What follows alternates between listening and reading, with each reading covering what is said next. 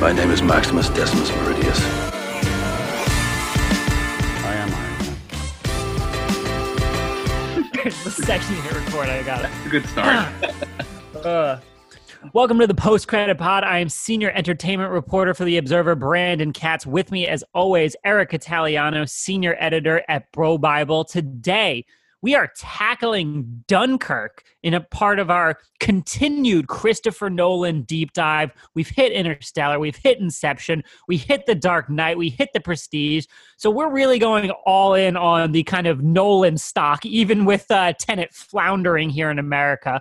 But before we get to that, I mean, Eric, there, there's a lot of very interesting things going on in the comic book movie world, wouldn't you say? Yeah, well, first of all, I just want to give you a heads up that when I cut this pod, I'm going to put that Dunkirk ticking sound throughout the entire podcast. I love that. I love that already. This is why he's a great producer, folks. In the future, if you ever want to work with a good producer, call Eric. But in the meantime, before you get to the ticking clock, there's really kind of a ticking clock on Marvel craziness at the moment, and specifically the announcement that Jamie Foxx will be reprising his role of Electro, which first appeared in Adam Garfield's Andrew Garfield, whatever that guy's name is, The Amazing Spider Man 2 from 2014. He's going to reprise that role in the third upcoming Tom Holland Spider Man movie. What the fuck? It's surprising that it's coming out now, right? Oh, yeah. Marvel's been so backed up. Uh, by the time we get their next film, which is going to be in May, it's going to be Maybe. it's going to be close to two years since Spider-Man: Far From Home, which was the last Oh, wow. MCU film we've gotten. Um, It So sneaks think- up on you how much time has passed. right. So I think it speaks to how important the Spider-Man character is. That he was the last character we saw, and yes, they have a few films planned between now and then, but that they're already, you know, planning the story. Uh, from what I've read, I think they're going to start filming this fall. I think so, yeah. which you know is a step forward. So it's nice to see that the MCU, despite being in this rare holding pattern, are still moving things forward piece by piece. And it was smart of them to announce something so splashy and buzz generating that it kind of took over the news cycle for a few days. You know, these studios and these brands and these franchises, they're built on how engaged we are as fans. So if you can excite people by just a news announcement, that's impressive. And if you can do so in the middle of a pandemic when you are on this holding pattern, that's doubly so. But I think the biggest takeaway the most important thing we really have to focus on with this news, this essentially confirms that Marvel is leaning into this multiverse theory in which canon from previous iterations and franchises may be kind of folded into the MCU. Like, how much of we expect? How much do we expect them to unleash the multiverse in this film? Right? Like, I feel like it's going to be step one. I don't think that they're going to full blown give us three Spider Men in one movie quite yet. But I do think, just as the DCEU is doing, it's showing that you know, Brandon. It's like the same thing in, in football, right? Every few years, there's a new style of play that takes the league by storm and moves the league forward. You've got Patrick Mahomes and what he's doing. You've got Lamar Jackson and what he's doing. And what what they're really doing in a grander scheme is they're advancing the game to its next stage. And that's sort of what we're seeing with comic book film. They've done it all. You know, there's there there are only so many third acts that could end with a giant blue beam tearing a hole in in the sky. They've got to bring something new. Um, and the perfect way to do that is through multiversal, which is not a word, but I use that word on this podcast It all the time works. Because it should be and it's a good word. That is the ultimate storytelling freebie, right? It, it, it pretty much gives them free reign to use any characters played by any actor in any timeline, in any universe, world. So I think it's super, super exciting sign for where comic book film is going from here. Now, that said, do I think Jamie Foxx's Electro is the character that I would have wanted to Yeah. see? Here we go. Let's get down to the meat and potatoes. Right now. So, and I kind of feel the same way about Jake Gyllenhaal playing Mysterio, right? Jamie Foxx is an Academy Award winning dude. So, like, if you're going to bring him back into the fold, I feel like bringing him back as Electro is kind of a waste. I would definitely like to see him, uh, especially that version, which, as he's since said, uh, is going to be changed. He's not going to be blue and glowing as he was in in the last time. But I guess I'm, I guess I'm just bummed that he's going back to a character that we've seen him play. Where I would love to see Jamie Foxx take on something bigger. We're on the same page because Marvel introducing the unlimited potential and possibilities of the multiverse is very exciting. It is a new direction of storytelling. It opens up avenues that weren't previously conceived to be feasible. And that's also exciting. But for the launching pad of that whole entire shift to be Jamie Foxx's Electro, the worst written character in a terrible Spider Man movie from six years ago, I, I just don't get the strategy behind that particular move.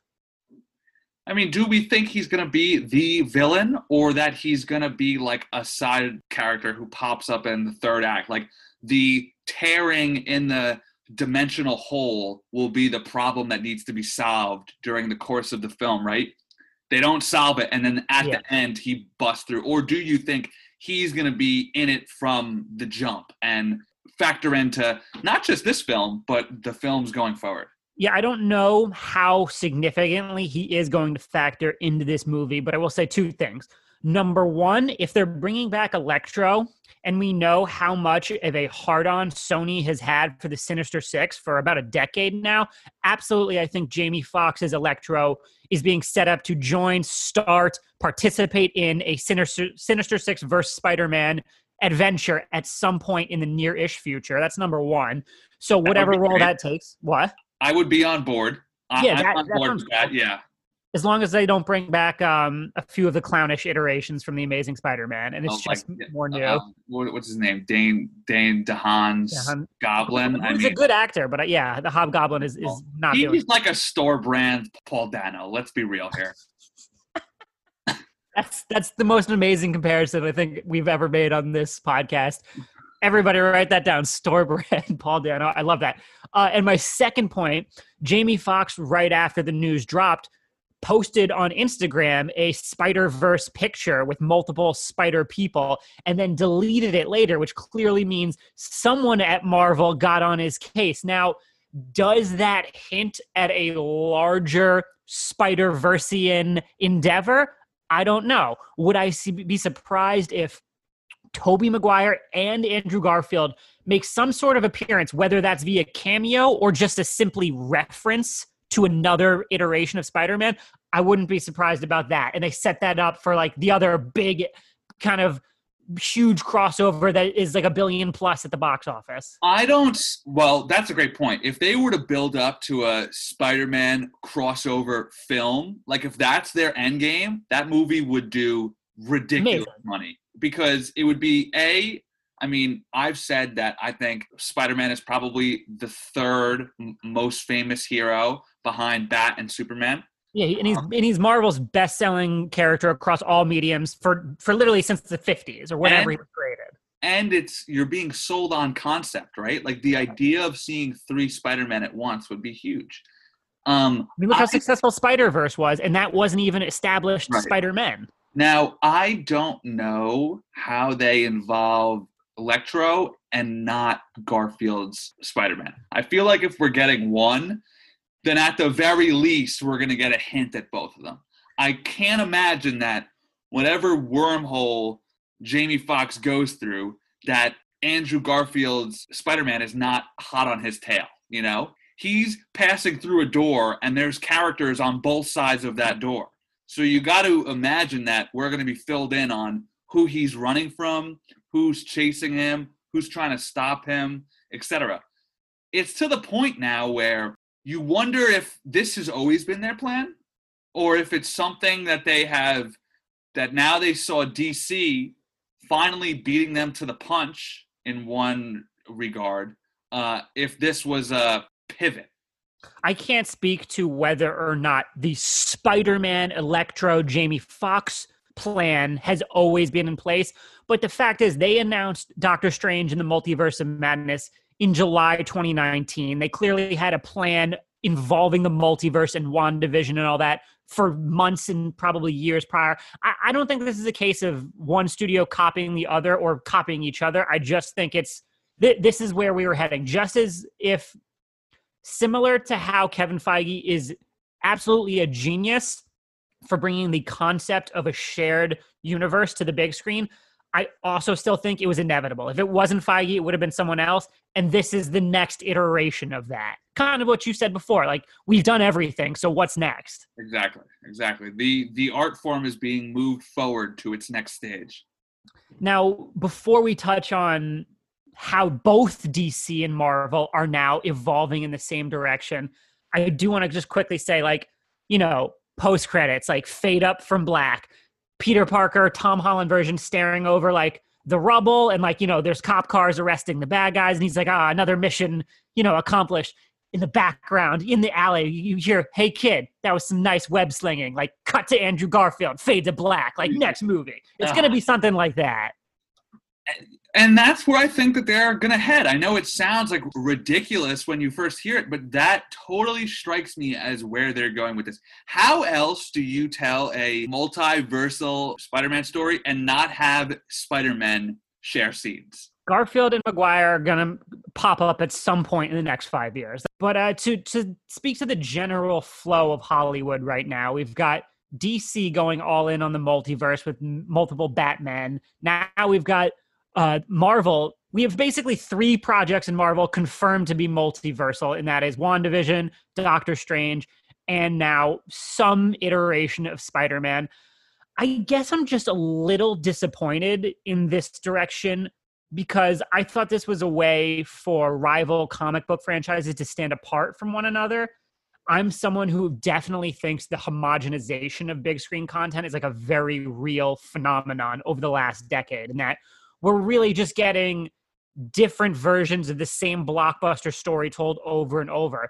And this is really cool, the multiverse theory, and it's mold breaking. And, and I'm very excited for it, but it brings DC and Marvel more in line with each other, in my opinion. Well, uh, I hear what you're saying, but I'm going to toss out this point.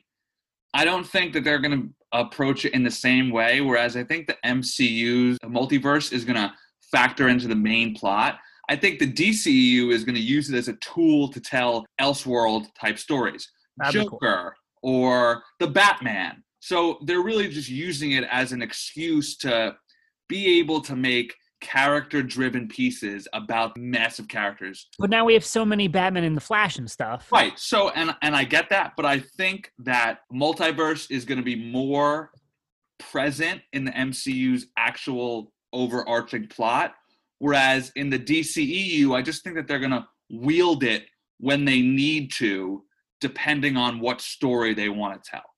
That's fair. I mean, like, I would like that. What, we've heard uh, about the Flash, the Batman's thing isn't going to be something that's a part of it going forward. It sounds like Ben is going to pop up, do his scenes, and then that'll be it. But Michael Keaton will stay in that Nick Fury role, reportedly. Correct. I already know the answer to this question, but which trifecta are you most excited to see? The Batmans in DC or the Spider-Mans eventually in Marvel? Uh, I think it depends on how they're used. If we have three Spider-Mans all web slinging and like fighting a common good in, in a third act fight scene, like, I mean, come on. Even as a Batman guy. Yeah, I was gonna say you're the biggest Batman guy I know. I thought that was a slam dunk. Well, because the bat because Keaton, as you're saying, isn't doesn't sound like he's going to be a hand-on, hands-on Batman, right? I'm not even sure if Keaton's Batman and Ben's Batman are going to cross paths. I hope they do. I hope they share at least one scene together. Same, same, but I'm not convinced. So, with that said, assuming the Spider-Men do more than just chat and like team up and fight side by side, then that's what I have to go with. it's going to be pretty hilarious when like the more experienced Spider-Mans are like shaking their head at Tom Holland's rookie kind of mistakes. Even though he's been in it for a little bit now, he's still going to be like, "Oh wow, you guys do this," and they're gonna be like, "Yeah, get with it." teenager, you know. These other guys, you know, I, I would will be pushing four. I mean, he'll be forty in these movies. He'll be Peter B. Parker, basically. Exactly, exactly. All right, so hopping from kind of one multiversal universe to another, Marvel, the Marvel Cinematic Universe is obviously at some point going to reintroduce Deadpool, Ryan Reynolds' Deadpool, which they acquired when they got when Disney bought Fox. There's too much money to be made for them not to. And recent rumors, unconfirmed, but from from pretty decent sources online, have said that Marvel is reportedly negotiating the largest contract of any MCU actor with Ryan Reynolds because they want him to appear across the spectrum solo films, cameos, crossovers. What do we make of that? Because on one hand, I'm excited that his, they've said previously, his solo movies will still be R rated. But if he's going to appear in the most projects, that means he's mostly going to exist in a kind of watered down PG 13 universe. So I'm a little worried about that. So I think I think first and foremost it speaks to the star power of Ryan Reynolds. Um, this is a guy who, as far as I I could tell, has starred Perfect jaw structure. Wait, that wasn't the question. Dude, I met him last year at the premiere for uh, Six Underground, and my biggest takeaway was that, like, wow, movie stars really look like that. Like, I couldn't believe how movie star esque that he looked. And then the next thing that, that I thought was that job looks absolutely exhausting. Like, this man had to be on his game Yep. 100% of the time. He's getting dragged by people every which way, answering questions, being charming. Constantly performing. Exactly, always on. Um, but he is one of the only movie stars who could get an original IP blockbuster launched. Right? They're making a sequel to The Hitman's Bodyguard. I know. I, I literally talked about that today. It's just, you know, they're riding that Deadpool crest of popularity. Um, Free Guy looks, which was supposed to come out this summer, which just released its new trailer today. Uh, is still pretending it's going to come out this year. I don't believe it. No, it's But not. that Nothing looks like a very that looks like the most expensive original IP film I've seen in years. Video game fans, man. If they don't, if they don't want to show up for crappy things like War Warcraft and Assassin's Creed, which I don't blame them because they're terrible, I wonder if they'll show up for like an original one that still has the makings and trappings of video games. Exactly. And then there's um Red Notice, which I guess I I get stars The Rock as well, but he's just right, but he's just as big of a piece of that. So this is a guy who is I argue one of the most bankable A-listers on earth right now. I think that it speaks to not so much that they want Deadpool, that they want Reynolds. That's what I think the key is here. I think Reynolds' brand is bigger than ne- necessarily his profitability because outside of Deadpool, he has struggled to launch some box office successes. And there was there was a time right around R.I.P.D. where we thought like, is this the end of Ryan Reynolds a- as a movie star? And he bounced back because he's talented and he had passion for the Deadpool project, which was really smart. And they kind of reintroduced the superhero genre in a new way. But I, I don't know necessarily if he's like the most massive box office star outside of that property. strikes me. I can't see a lot of other guys out there selling Free Guy. Well, let's see if it even performs well. Yeah. 'Cause I, I don't know if that's going to be a, a hit, even though I'm intrigued. I like the first trailer more than I like this most recent one. My larger point is I just think it speaks more to him than the Deadpool character. Um, now that said, I do share your concerns in the structure in which they seem to want him, to want to bring him back. Does seem to be a watered down version, um, based on and you and I talked about this off air, so we should take what he says with a grain of salt. But based on what the Deadpool creator, what is it, Rob Liefeld? Based on his tone, it doesn't seem like we're ever gonna get a third Deadpool. Um, in I the think same, wrong about that. in the same vein of the first two. You think that the MCU would give us an R-rated Deadpool? I, I think the MCU will eventually give us an R-rated Deadpool three. I think there's way too much money to be made. Uh, I think even though there probably has been some behind the scenes struggles in terms of how to introduce him properly into the MCU, the fact is they have said previously that they will keep solo adventures r-rated. And again it's, just about the almighty dollar. They know that that's a 700 million dollar worldwide blockbuster in the bank. I find it strange that you think he that you say that they've had a hard time finding a way to work him in because I feel like Deadpool's fourth wall thing is the ultimate cheat code, right? He could look directly into the camera and say, "Yep, I'm here now. Deal Yeah. with it." You know, they have that sort of out where regardless of how clunky the storytelling uh, mechanics of his in, inclusion may be, they've got that get out of jail free card where he could just explain it in a joke and they could move on. It will be very funny for him to be in his first PG 13 appearance and attempt to curse and just be met with the bleep sound and be like, what the hell was that? Yeah, exactly. Exactly. See, that's a great idea. So But apparently, the this was like the behind the scenes drama um, that's been reported over the last years that they were struggling conceptually with how to make it make sense. Like, where's Deadpool been? Like, how is he going to be tra- uh, traversing R rated and PG 13? Like, I-, I think they can absolutely do it. I think you can do anything with with solid writing, and any concept can work if you have good writers. do But I know thus that- far it's been a do- little hit and Do and you think the newfound commitment to the multiverse has anything to do with them trying to backdoor a way for him in? I don't know. See, it's either going to be multiverse or it's going to be with however they introduce mutants, you know? So I'm wondering is that all going to be tied into one? Is it going to be WandaVision creates the the um the mutants with some type of House of M connection? I'm very curious as to what their plan is. All right, so let's play a quick game. Do you think Deadpool will appear in the MCU in Phase 4? Yes. Okay. Do you think, not counting a post credit stinger, do you think that debut will be in his own film or will it be in someone else's film? That's a great question. I think probably someone else's film before he gets his own solo movie within And the then MCU. which movie do you think that would be? I think Spider-Man, be- right? I know, but I, I just now I have not thought about that at all, which makes it a good question. But now, just immediately when you ask that, I really want to see him in a hilarious post credits like Blade scene where he Blade's like, "Who the fuck is this guy?" and he's just like, "Here are vampires." I just think there's Is something Blade, funny is about it. Phase 4?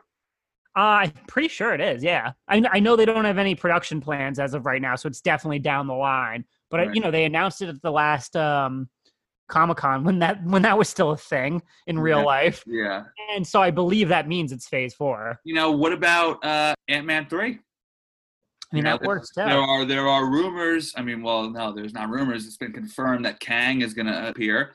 You and I have talked on on the pod how Kang links directly to the Fantastic Four.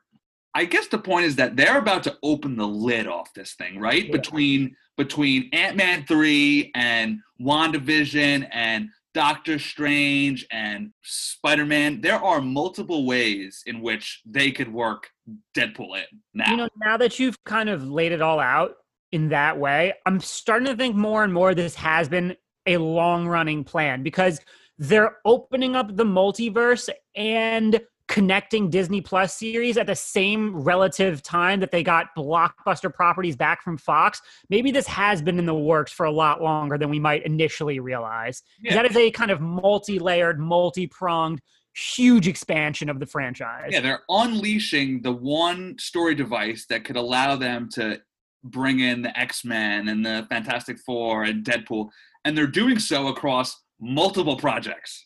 And just following up on the momentum of Avengers Endgame, it's like, oh, how, how does HBO survive without Game of Thrones? It's kind of a similar uh, storytelling mud pit that they're in right now, bidding adieu to many of the fan favorite characters, having to soft remix and reboot their own franchise. So, yeah, I mean, all these things coming together at once. See, Coincidence? I think not. right? So Deadpool Phase Four. Heard it here first, even though you definitely didn't. All right. Well, to to move on from there and continue our Christopher Nolan deep dive, you and I rewatched Dunkirk, his 2017 World War II blockbuster, Oscar nominated across the board. The call went out. We have to go to Dunkirk. Ready on the stern line.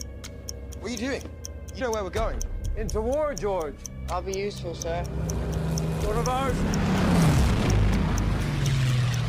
He's on me. I'm on him. Now, this is a movie that I have argued is, in my opinion, the most memorable film of 2017. Most memorable, which I think is a very specific connotation. Upon rewatch, though, I, I think I really kind of reached a, a definitive con- conclusion, and that is this movie is spectacular on your first viewing, but then maybe a bit grating upon rewatching. And that doesn't take away from the initial wow factor, but I think the mechanics of the movie are far more no- noticeable in subsequent rewatches. Kind of like, you know, the NFL season after the Wildcat offense was introduced. So it's like the novelty is worn off. I still was really blown away by the craftsmanship. I still really enjoyed certain set pieces. But of course, it was not the same experience as seeing it in IMAX, you know, surround sound, Dolby Atmos. You know, you name check the mechanics. Uh, I, I think, despite the fact that this is a largely like rainy and gray film, this may be his most beautifully shot film. Yeah. I just w- want to put that out there that there are a lot of its bones are very strong. Um, you know, of course, it's got a great score from our boy Hans. Um, Always killing it. I'm gonna butcher this probably, but the DP Hoyt van Hoytema crushes it. There are some beautiful shots in this. Also Oscar nominated for the, his Right. work on this film. But I think the most fascinating the most fascinating thing that I found upon rewatching it this time was rewatching it because I've since seen 1917. And I think It's hard to like not connect both those films in terms of the greater pop culture conversation. For sure. Now, I find that they're all that they're sort of the inverse of themselves because whereas 1917 was this super micro story, right? You're with one character who's got one goal and it's one shot. Quote unquote, one shot. In this, there's no characters. There's no plot. Yep. And you're so discombobulated, which I think is on purpose, right? Yeah. Um you wrote here in our notes is the whole everything he's doing in- in this film is it a gimmick or is it clever and and i think it's both Yeah. I, think it's, I think it's totally fair to say both it is a gimmick no doubt the timeline thing is nolan at his worst right like he's telling a world war ii film and yet he still can't resist the urge to fuck with the timelines which i find almost offensive So know? what he has said, and this makes it slightly better, but I still ultimately think it's it's needless. End of the day, he said the evacuation of Dunkirk took place on so many different fronts that it was such a different experience. So the soldiers on the beach, some of them were stranded there for as many as seven days. So they've got the mole that lasts one week. That's on the beach, and then Right. they've got uh, I forget what they call it, but they've got the channel, Yeah. which is the boat, and that's one day. and And he, he and his actually wife who's also his producing partner took that that boat trip as one did in in that uh that year. He said it took them 19 hours due to sea conditions. Wow. and then he said um when the british airplanes would would launch in that distance they would go out with an hour of fuel. So he said the reason he wanted to kind of discombobulate the timeline is because it reflected the real participants temporal experience with that harrowing journey. And I get that. And I think it makes it slightly better.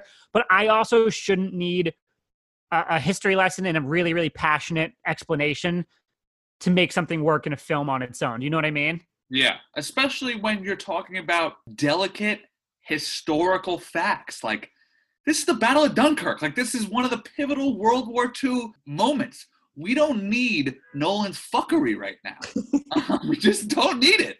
But that said, I do think that the way that both the timeline and the lack of classic characters and acts and plots and the general silence of the film is an effective way to both disorient us the same way we would be if we were in war, right? Like Yeah.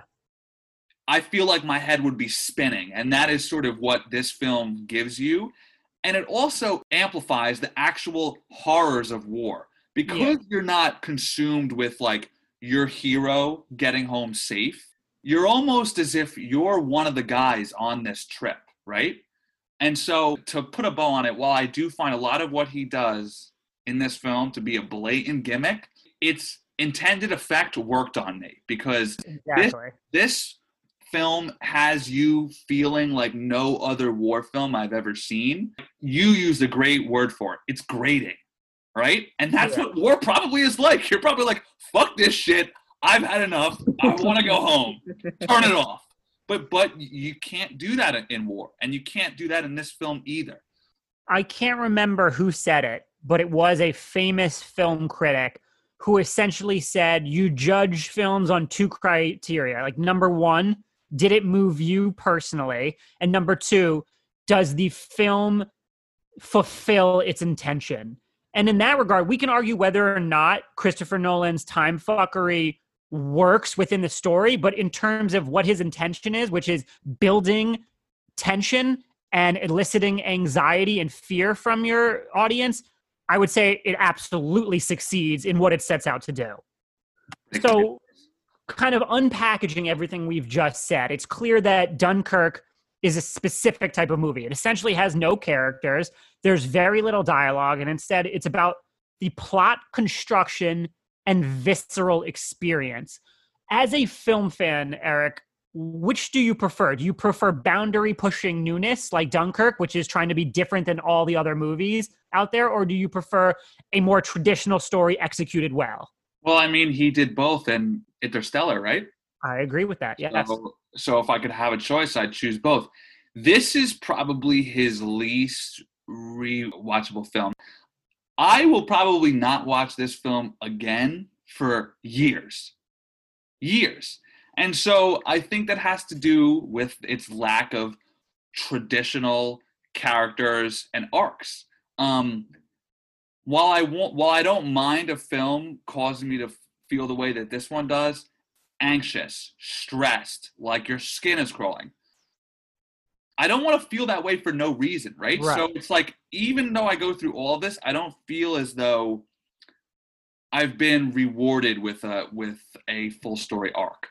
It is not an effective movie, but it is an effective depiction of to the best that you and I of what it would feel like to be there. That's what I think it succeeds at most. It is a it puts you in the moment of what Dunkirk was like, more so than a traditional one, two, three act film could have. Right. I, I would say it is an effective movie. Uh, I probably prefer pound for pound traditional characters and, and arcs like that. It's probably one of the reasons I still love Lost, even though it had such a terrible plot concentrated ending.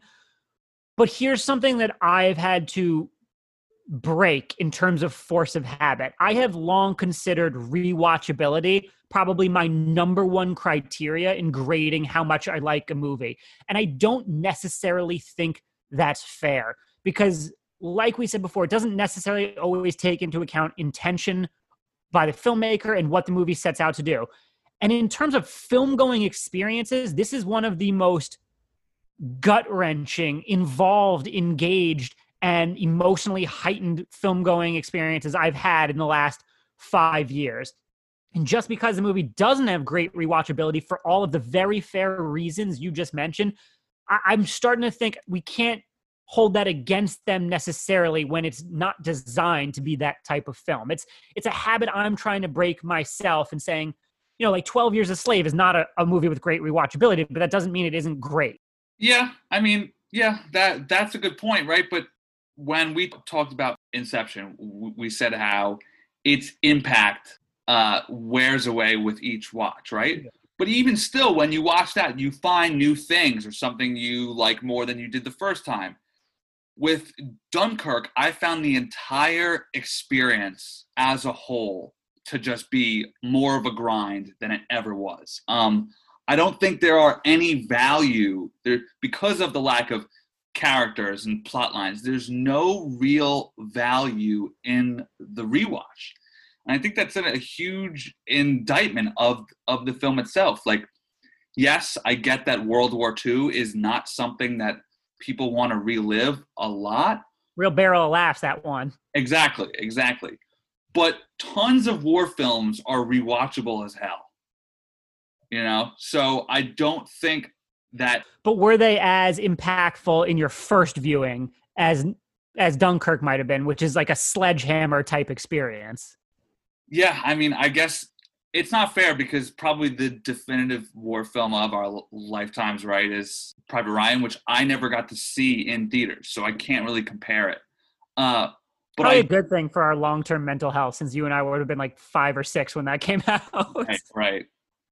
I had put this in my top five films by by him uh, before I rewatched, and my list has changed drastically since.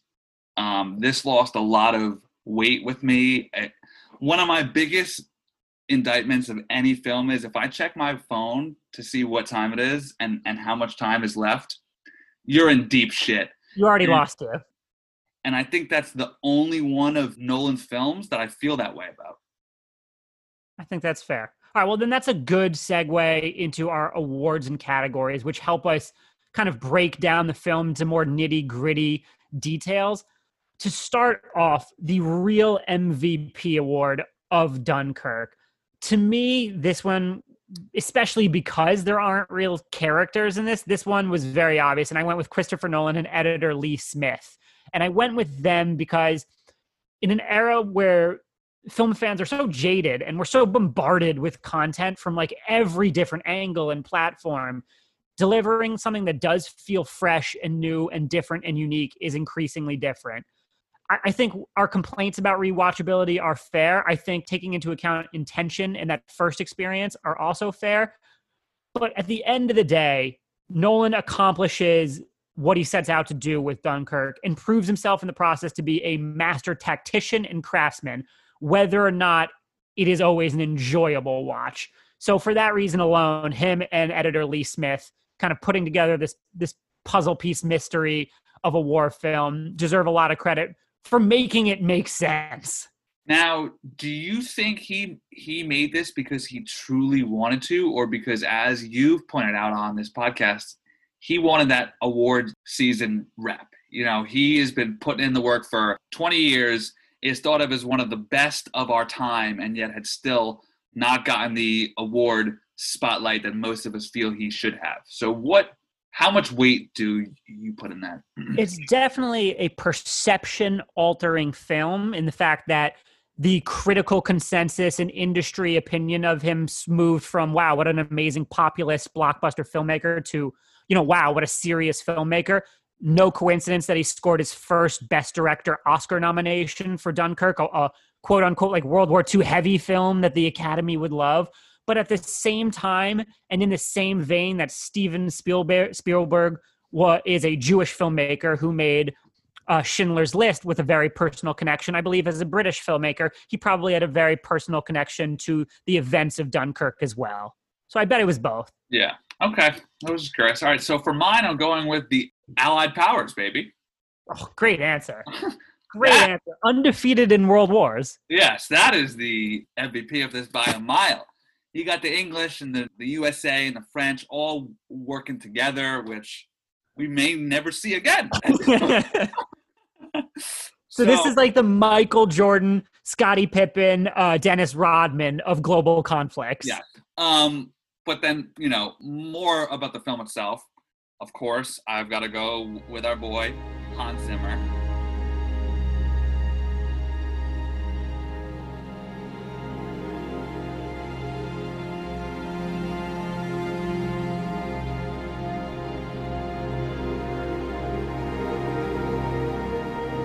Got Um, it. bringing the heat as always. And then, as I said at the top, the DP, Hoyt van Hoytema. This is Nolan's most gorgeous film. There are some awe-inspiring shots. Um, I think the scene of Tom Hardy standing in front of his plane Just stole one of my answers for a later question, but keep going. uh, is like the shot of his career so far. Like that's probably my favorite Nolan still yet. Um, gorgeous film, sounds great. Allied powers, boom. That's how we do it. All right, the Jared Leto Award for the film's worst performance. I've noticed a trend in these discussions outside of our DCEU deep dive. We choose a lot of really good movies that don't necessarily have glaringly horrible performances. So for this one, again, one where I thought everyone does their job, even though there's really no characters, I'm going with the script supervisor. And I'm doing that because in 2017, Nolan revealed after the movie came out that he originally planned to film Dunkirk without a script, and he had to be talked out of it by his producing partner and wife, Emma Thomas. So I think that idea is readily apparent in the complete lack of like story elements and the fact that the film is built on narrative engineering rather than characters. And so, like, there still must have been a script supervisor that I'm sure did a great job, but essentially got paid to sit around England for a few months with Christopher Nolan and a bunch of famous people. Dude, that script thing is an unbelievable fact. What I don't understand what that means. Like the movie wasn't gonna have words. Dude, I don't I don't either. I um I went back and re reread because I had written a story about it in 2017 when it came out. I think essentially he had a collection of amazing set pieces in mind and then he was going to kind of loosely stitch together like on the day be like hey just just say the germans are coming okay we got it next scene like i think it was kind of going to be a, a very loose Yeah. script with a lot of really cool action that was edited together Yeah. that, that's a film made in the editing room i think that's a an Sure. expression in hollywood Uh, so my Jared Leto award for the film's worst performance, continuing my theme here, are the Nazis. Because fuck the Nazis. That ter- terrible, terrible performance. post credit pod you can quote us hashtag fuck the nazis Yeah. Not only did they blow World War II, they blew, um, it- they blew a 28-3 halftime yeah, lead Yeah, blew it because they got cocky and went too far east and they fucked themselves over. Um, but just the whole general point of their war was not great. So i'm agree with you on that one whenever we whenever we record a podcast that includes the worst group of people to exist on earth in the last 250 years i'm gonna go with them You know what? That's just a phenomenal back to back slam dunks for Eric Italiano in our awards and categories section. I just, how can you argue with any of those I'm answers? glad you're here to give the fans some real content because i'm just saying the dumbest things i can think of No, you're saying you're dropping truth bombs, which is what Japan shouldn't have done because they lost World War II for the Axis powers. Oh god All right, on to our next category the best performance by anyone except the lead actor. Uh, I think we can, we've firmly established that you can argue Dunkirk doesn't even have a lead. If we're going with one single person, it's probably Tom Hardy. So, in my opinion, that makes Mark Rylance, who provides a sense of civic duty and morality and kind of normal citizens going above and beyond in extreme situations. He gives that to the movie in a very heartfelt, authentic way. And he's also just a good actor who doesn't really turn in bad performances. There's no hiding from this, son. What is it you think you can do with that? On this thing? It's not just us. The call went out. We aren't the only ones to answer, you know. You don't even have guns. You have a gun. Yes, of course. A, ri- a rifle, a 303. Did it help you against the dive bombers and the U-boats? You're an old fool. I'm not going back. I'm not going back. Turn it around. I'm not turning around. Turn it around! So he was mine too. I actually just watched him this weekend. I, I checked out the screener for the trial of the Chicago Seven. Cool. Have you seen it yet, Brendan? Have not seen it yet. Uh, th- this guy plays one note, right? This is this is what he does in every film I've seen him in. but man, does he play that note well? You That's know, fair. like I think it defines a lot of actually modern action, like uh, not action, modern superstars. Like I think Leo, the secret to his career is that every single role he plays is a guy slowly losing his mind over the course of the film. Every single role. Catch Me If You Can. By the end, he's like this deranged criminal. Uh, you know, The Departed. He's you know he's in the most high press situation ever until he kind of cracks. Like every Island. Oh my god, that is incredible. I've written like a, a very long piece on Observer about how he, he really has mastered externalizing the internal dissent. Wow. Check out all those big words here, folks. um, We're good hype men to each other, I think. um, so yeah, with Mark Rylance, he does that calm, cool, pragmatic, decent. Except for the time he was playing a spy, which even then he was still super decent. You're like, I'm rooting for this Cold War spy. I The guess. Soviet, yeah. yeah. um, so yeah, he's mine. Um, check him out in, in the trial of the Chicago Seven. Um, the cast is all fantastic, but I do find that he s- stands out. He plays like the team's lawyer. Um, He's and just a decent man. yeah, exactly. Quiet decency, man. It never fails. Everyone can relate to that and be like, ah, that guy. He's a guy you want in your foxhole. Yeah, huge grandpa vibes. yes, yes. Like very like paternal, like this guy's dressing up as Santa at Christmas for the Yeah. family. Yeah. I love it. Now, the pleasantly surprising cameo or casting. This is a movie with a ton of that guy faces of, of actors you know. Yeah, yeah, I'm yeah. actually what's up? No, I'm saying yeah, yeah, yeah. Because as Oh. you said that, I was thinking of the uh, the blonde guy who gets shot down in a plane. I- Looks looks familiar as hell, but Yeah, he's one. He's one of those guys. yeah, yeah. But I, I think I'm actually going with m- maybe the most recognizable face to a certain demographic, and that's Harry Styles, who I think does a really good job in what is essentially his big screen debut. Like, I, I, I remember everyone was freaking out because he cast this pop star, but like, he does a good job of this young soldier just in over his head. now it's not his fault that we know who he is. I do find I do find it odd in the sense that like, what were we talking about uh, on the Interstellar Pod where we were saying how it takes you out of the film? You remember that? Oh, Damon, Damon, Yeah, Damon. yeah. Right. Okay. That is this to me.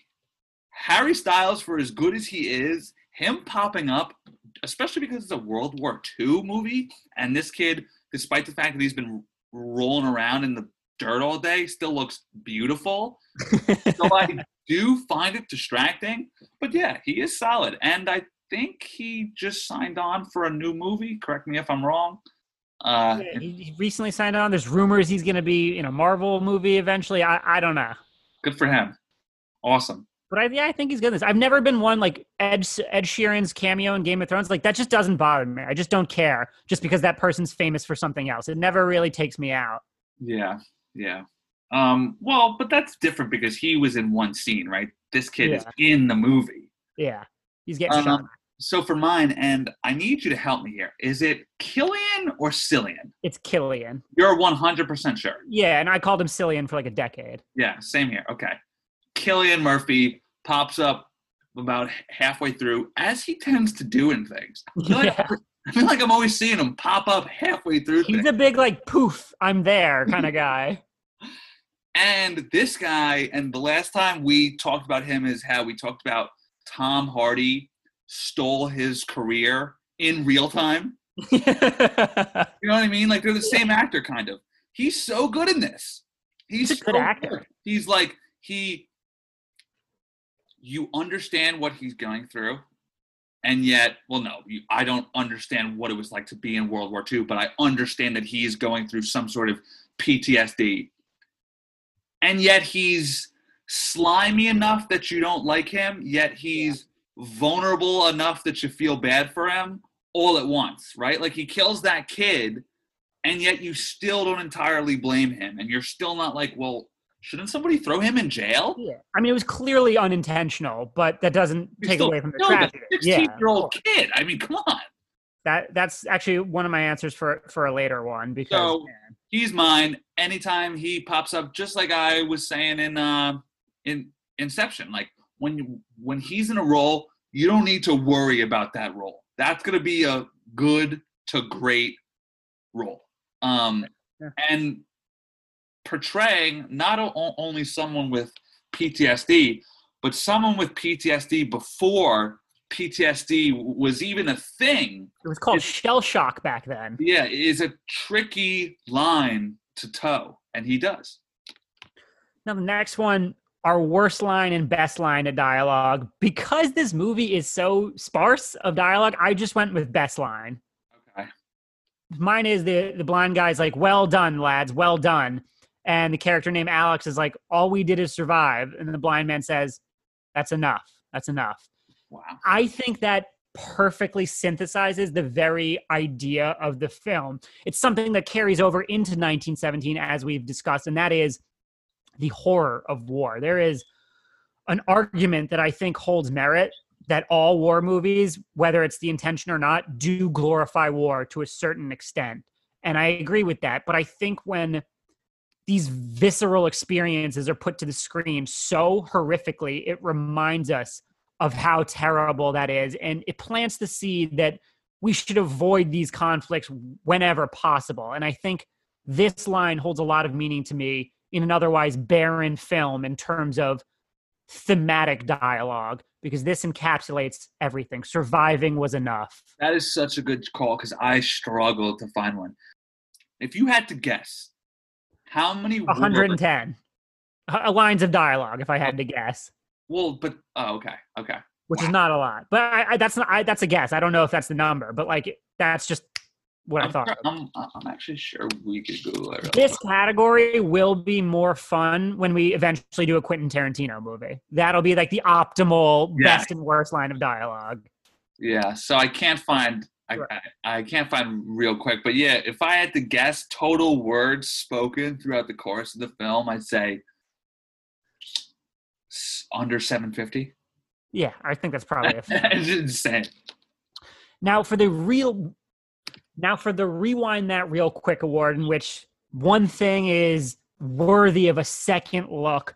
It, it was both hard and easy to come up with something in my mind, partly because of the rewatchability issues we've mentioned, and partly because there's also so many kind of breathtaking set pieces in this film. I ultimately decided that the destroyer being torpedoed and the soldiers having to escape the sinking boat is one of the very best sequences in the film. I think that's kind of partially due to my irrational fear of drowning. Actually, that's a pretty fucking rational fear. Yeah. what- Yeah. And it's not, not like I don't get involved oceans, like I, I do all the time, but I just think drowning is, is probably the second worst way to go behind burn, being Michael burning alive. said it, man. He said, "I once told you it's like going home. It's agony." agony. exactly. So he got it. And I also think all of the aerial dogfights are, are pretty immaculately constructed because that is not easy to pull off from a logistics standpoint. Yeah, so I could not agree more. Those were mine exact two. If I wanted to boil it down a little bit more, it's in the uh, torpedo scene where, and this shot was in the trailer as well, where it's like flooding on an angle. Yeah. I don't even know how to describe it really because it's such a unique perspective shot. But it's like the inside of the boat filling up, but for some reason, but because it's tipping over, it's on an angle. Trippy, trippy stuff. And so I actually got to interject real quick Oh, because in my, in my research for this podcast, that exact scene that you're talking about, they had an IMAX camera in in the um in the vessel, but it sank or like filled up way quicker than they actually expected to the point where the water had gotten past the protective case and was kind of engulfing the film. So Christopher Nolan actually used like a trick from like the 1940s or some shit where if if the film got wet, you had to keep it wet until it could be developed. So they actually constructed this like moist box or or something like that to send the film to be rendered or whatever it is that they do in the technical things. And they use that shot in the film, which I just think is this amazing technical achievement that is just really cool. yeah, I mean, there's no doubting that when it comes to tricks of of the trade, Yeah. This dude has got them all, right? You could see it, right? Because every time I see that scene, I think to myself, how the fuck is this being filmed right now? Because it's such a bizarre angle, you know? Um, and then I would say, uh, you say say the dogfight. I'm gonna zoom in a bit to the actual landing, where he runs out of gas and he's coasting, and the soldiers are applauding and the sun is setting, but his plane is completely silent, just floating through the air across this gorgeous landscape. Beautiful. That's a really, really gorgeous shot. And just, you know, he we're landing the movie too. We're on the last few minutes. So it's kind of this beautiful recap, I guess, of sorts. Now, the next one, put this in the museum award. This is one you came up with, Eric. Now, for me, I went with the editing because it is essentially a story within a story. We have agreed that the cracks begin to show upon further rewatches, and I, do think that true. That's true, but that doesn't mean that this gimmick isn't still enthralling in bits and eliciting the intended emotional reaction, which is basically Xanax-inducing panic attacks. That's a good one. Mine is the um it's the first shot because it just kind of blows your mind. It's of these four British soldiers and they're walking through the streets of Dunkirk and like pamphlets are being rained down above them from the Germans saying like we've got you surrounded. And I think that that sort of sets the tone for the entire film. And I'd just be that- shook after that. and just that uniqueness of like they open the movie right there's no fade in from black there's no uh it's just you're there. And it's just such a bizarre image. A empty streets. That that's always a weird thing right? B it's completely quiet. C it's the middle of the daytime. And d there are pieces of paper falling as if it were rain. Um and I just think if you were to show somebody that photo, they'd be like, that's Dunkirk. Yeah. It's recognizable. It immediately sets the tone. It's it's terrifying in this completely unterrifying way because nothing right then in that second is an immediate threat, but you know the threat is looming. Yeah. It's mental. It's mental tension pressing down on you from the very first moment that the film begins and says shit is going down. Yeah. The clock starts the second the film starts. Yep. The walls begin to close in immediately. And they literally tell you in that scene with those falling pamphlets. So, with establishing the conflict and the stakes immediately, that sets up our next award, which is the best hero moment. Now, you already spoke about it, but mine is the end as Tom Hardy looks over his burning plane and is taken prisoner by German soldiers. We shall defend our island whatever the cost may be. What? We shall defend our island whatever the cost may be. We shall fight on the beaches. We shall fight on the landing grounds. We shall fight in the fields and in the streets. We shall fight in the hills. We shall never surrender.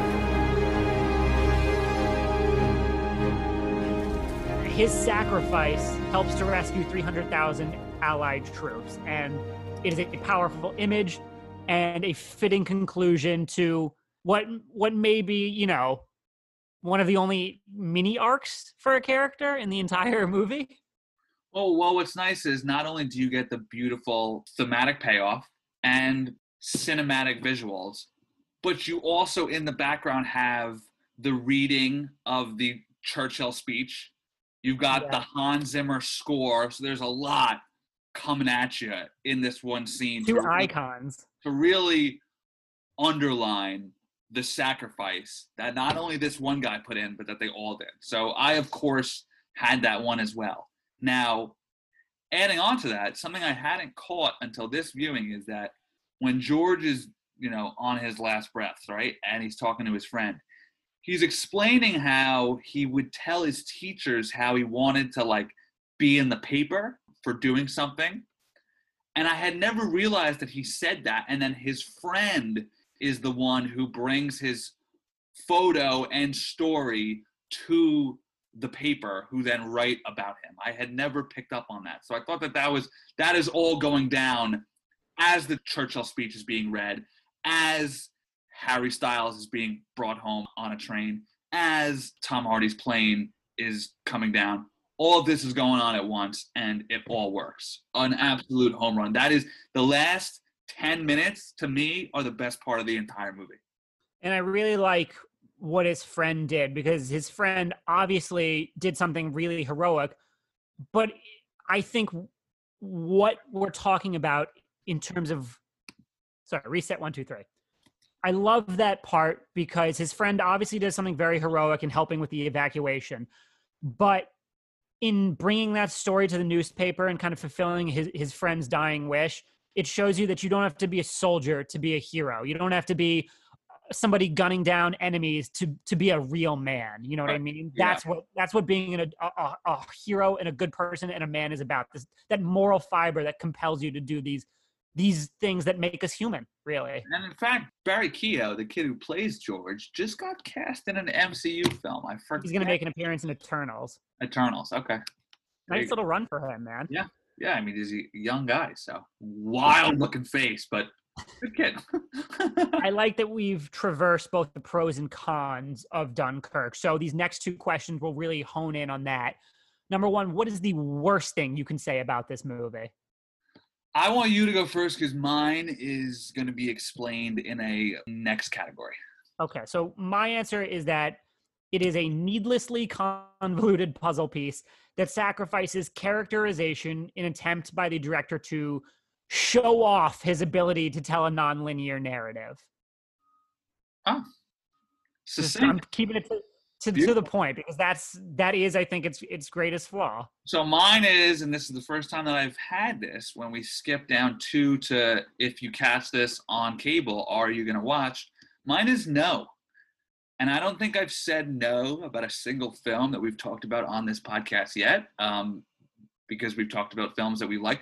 Oh, no. I think you said no about Justice League. Yes. Just so okay, that is a fucking indictment right there. If you're being used in the same sentence as Justice League, that that's not good. Now look, Dunkirk, and now I I will lead into what's the best thing I I could say. Dunkirk is a phenomenal film, just like we said about Inception. Nolan at his worst is still better than 99% of guys at their best, and it's not even close. Um, it's his most beautifully shot film it's his most grown up film. It's maybe his most important film. I don't know I think how many make that case for sure. yeah. I don't know how many people, and this is probably an indictment of our education system. I had not heard of Dunkirk until this and uh, the Churchill film starring uh, The Oldman, Darkest Hour. The- The Darkest Hour.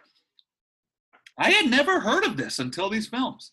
Um, I hadn't either, so don't feel too bad. Right. So it's important, it's well made, it's beautiful, but it's ultimately, and you use the best word for it, it's grating. Um, I find it wears you down. It's not an enjoyable watch. It's not something that I'm like, Dunkirk is on. Hell yeah. Or let's fire up Dunkirk. I watched it for this podcast, and I cannot tell you when I will ever watch again.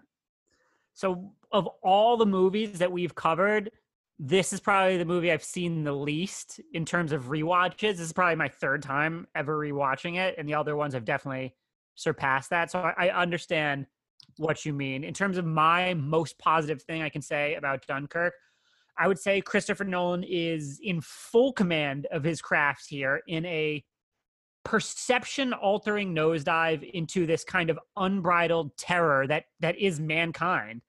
And i think that's extremely important to his filmography. I think it's this visceral experience that stands apart from all other films which is why even after exploring all the negatives today i still think it's the most memorable film of 2017 and this isn't positive at all but it's just another reminder from yet another war movie is that if i was in a war movie i'd absolutely be the guy who'd be like when I get back home, you know, I'm, I'm gonna start me a, a shop. Uh, It's my little dream on the hill, and I sniper bullet. Like I would be the first guy to die in a war movie, guaranteed. And probably a real war as well. Oh no, that's that goes without saying. Like I, I actually maybe I wouldn't because I would probably escape to Canada. Uh, so now you've already answered it a little bit, but our next question is if you catch this movie on cable, are you watching? To me, it depends where the movie is at because uh, Barry Keoghan, uh, when he's when he's accidentally killed by Cillian Murphy, that is such a genuinely horrifying event to me because it's such an innocent and unintentional casualty of war that it was really hard for me to watch. So if it's around that part, I'm probably not going to watch it. If we've already passed that part in the movie, yeah, I may I may stick around for for some serious experiences. That's fair. Yeah, mine is a firm no here. Firm no. Man, this and Justice League, we got to keep a running tab of which ones Oh. we're not rewatching. Yeah. All right, now before we go, Eric, is there any cool stuff you think that's worth mentioning that fans would be excited to learn? Tune into the background sound, and there's a constant ticking. It's like a. It's. It says here it was from his own stopwatch, and he want and he says he wanted to give the film a sort of rhythm and beat.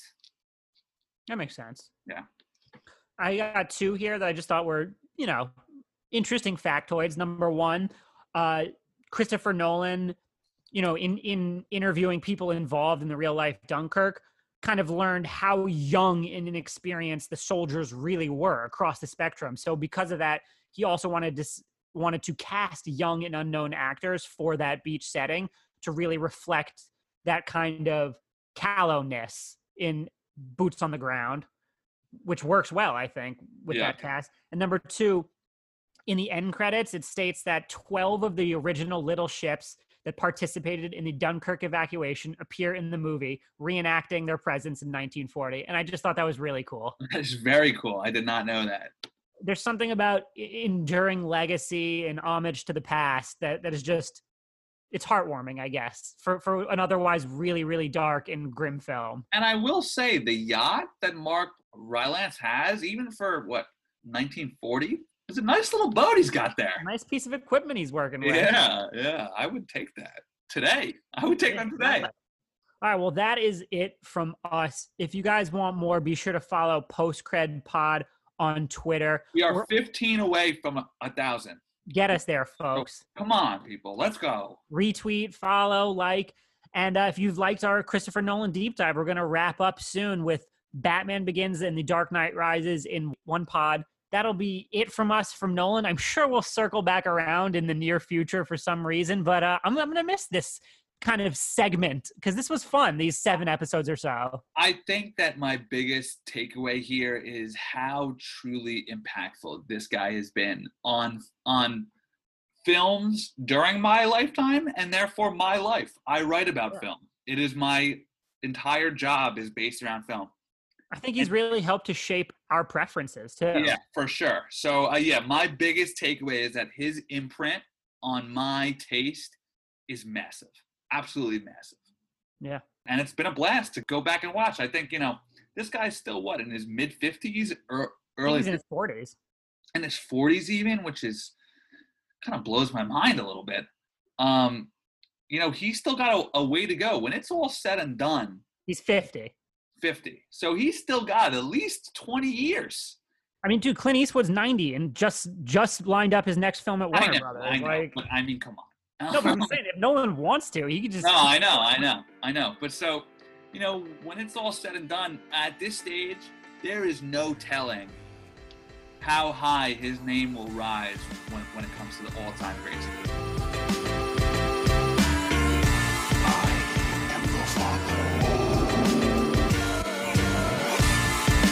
I'm gonna make him an offer, Captain.